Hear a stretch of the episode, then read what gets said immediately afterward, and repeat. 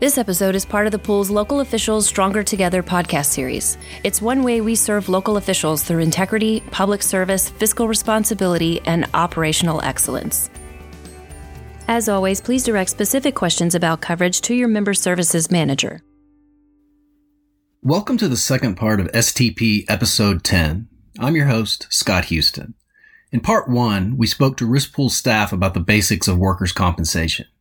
In this episode, we'll do a deeper dive into a special provision in workers' compensation law known as the First Responders Disease Presumption. As with each episode, I'll give you some basic information, visit with an expert in the subject, and then give you some action items to ensure that you're getting everything you can from our partnership. I hope you've had a chance to listen to our prior episodes. Check out the STP podcast link on the front page of the pool's website to find out more about those.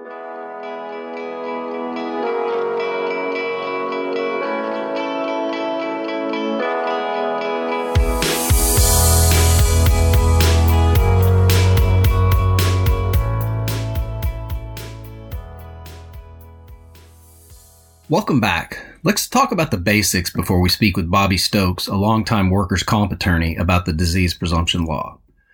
In most cases, the fact that an injury is covered by workers' comp is pretty easy to determine, right? I was on the job fighting a fire, I was lifting a hose, and I injured my back. Pretty simple. It's covered by workers' comp. And it matters whether it's covered by workers' comp because as opposed to me just using my normal health insurance, I don't have to pay anything at all for my medical treatment under workers' comp. And just as important, I or my surviving spouse may be eligible for additional monetary benefits. Now, the disease presumption law throws two additional variables into that injury construct that we just talked about. First, it applies to certain types of diseases rather than injuries. And second, it presupposes or presumes that a first responder contracted the disease because of his or her job. Firefighters and EMTs enjoy the most protection under the law because the presumption for them applies to many types of cancer. The law used to be unclear about which cancers were covered, but it was amended in 2019 to expressly list them. So now it includes cancer that originates at the stomach, colon, rectum, skin, prostate, testes, or brain, non-Hodgkin's lymphoma, multiple myeloma, malignant melanoma, and renal cell carcinoma. So let's say I'm a firefighter or EMT and I develop prostate cancer.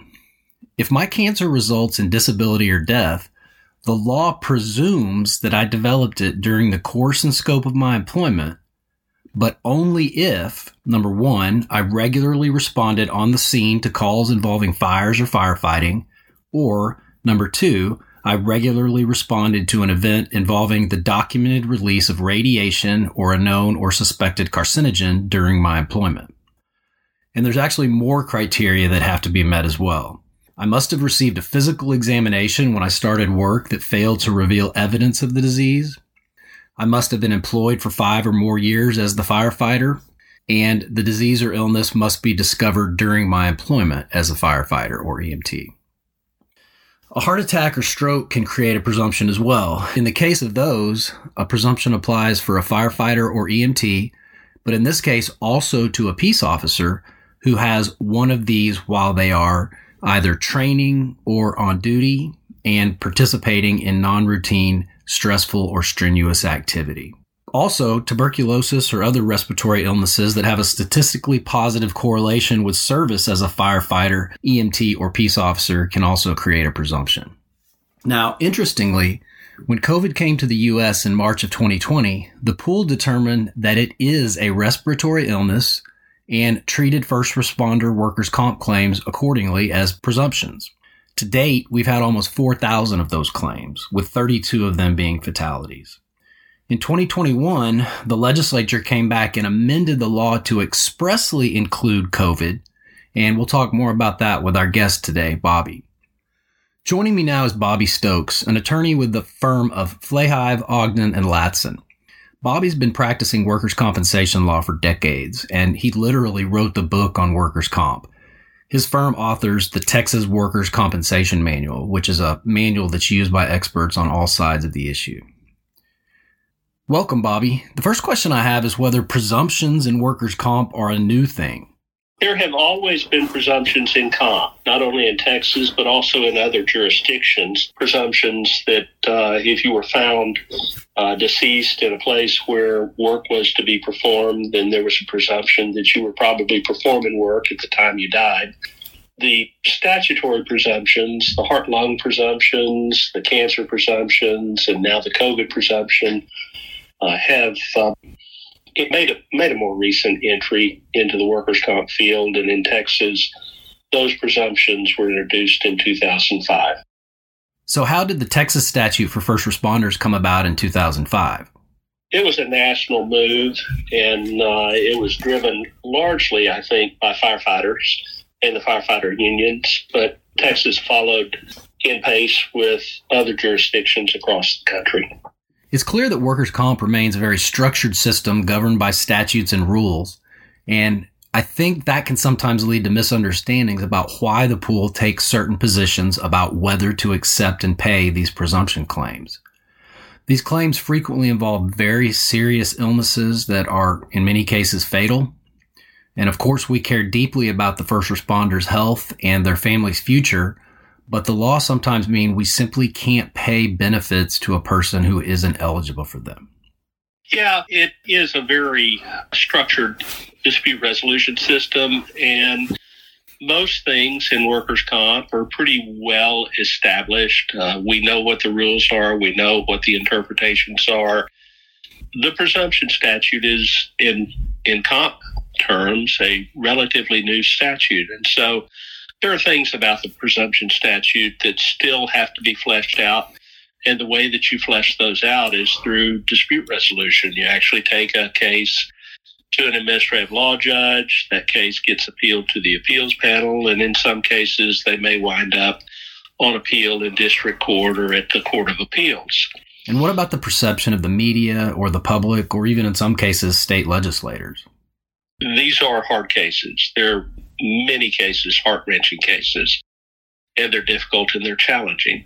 Uh, there's a prohibition against making a gift of public funds.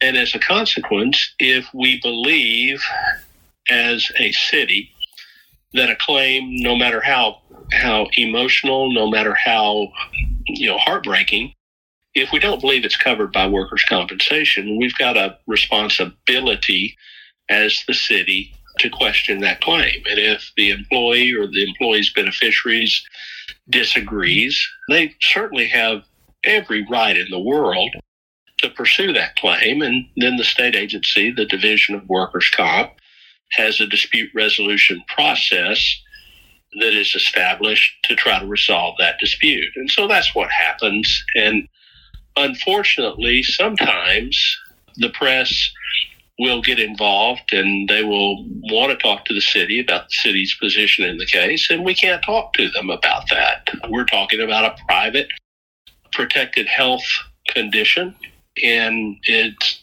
just not something that we're permitted to discuss publicly, and certainly not permitted to discuss with the press. Right. And what is sometimes lost in translation is that even if a workers' comp claim is denied, the first responder still has his or her health insurance. In other words, they aren't just left out to dry with no coverage. Right. They don't get workers' comp benefits, but they give the full panoply of uh, municipal benefits that every employee of a city is entitled to, including the group health benefits and sick leave, accident leave, death benefits, and uh, life insurance benefits that some municipalities provide. I spoke earlier about how the pool treated first responder COVID claims as presumption claims from the very beginning, and that the legislature later passed a law, Senate Bill 22, mandating that we do that. Senate Bill 22 expressly created a COVID 19 presumption, but a first responder does have to satisfy certain criteria to take advantage of it. For example, they must have been employed in a COVID disaster area as declared by the governor and the first responder must have been employed on a full-time basis plus last been on duty not more than 15 days before the date they are diagnosed with COVID. And in fact, there's other time frames and conditions if they actually died from the disease. Tell me a little bit about claims that were filed with other entities that didn't initially accept them as presumption claims. There were other claims that were pursued by commercially insured employees as well as state employees. Commercial insurers and the state workers' comp system took a decidedly more conservative approach, and the legislature pushed back on that interpretation. And the consequence of the very conservative approach that uh, state employees were subjected to and commercial employees were subjected to was uh, the new COVID presumption, which was created in Senate Bill 22, as you mentioned. Okay, let's wrap up by talking about the mechanics of rebutting the presumption that a first responder developed a disease while at work. And let's focus on COVID. Uh, you may have an employee who worked in the workplace, but during the 15 days immediately preceding, the employee was rarely there. And there were no other employees who were, as a consequence uh, of COVID 19 during that time or who reported that they were ill.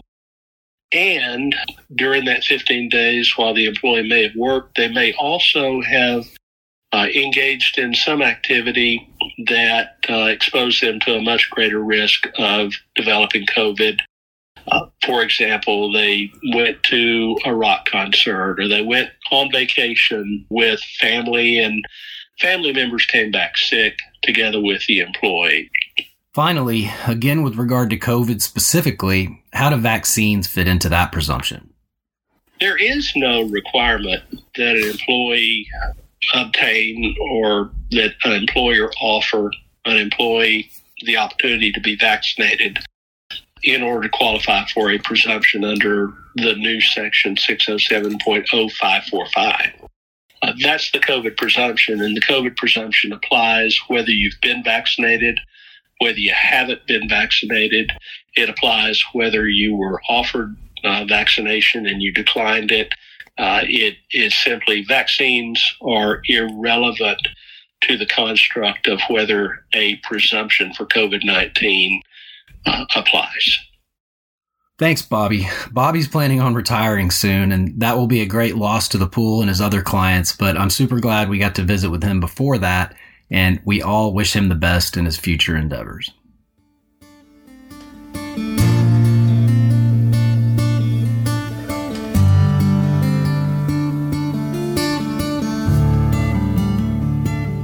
Okay, let's talk about your action items for this episode.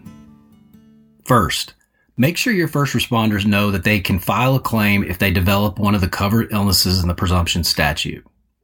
Second, with regard to COVID 19 specifically, check out episode 8 of our podcast on first responders and COVID 19 vaccines.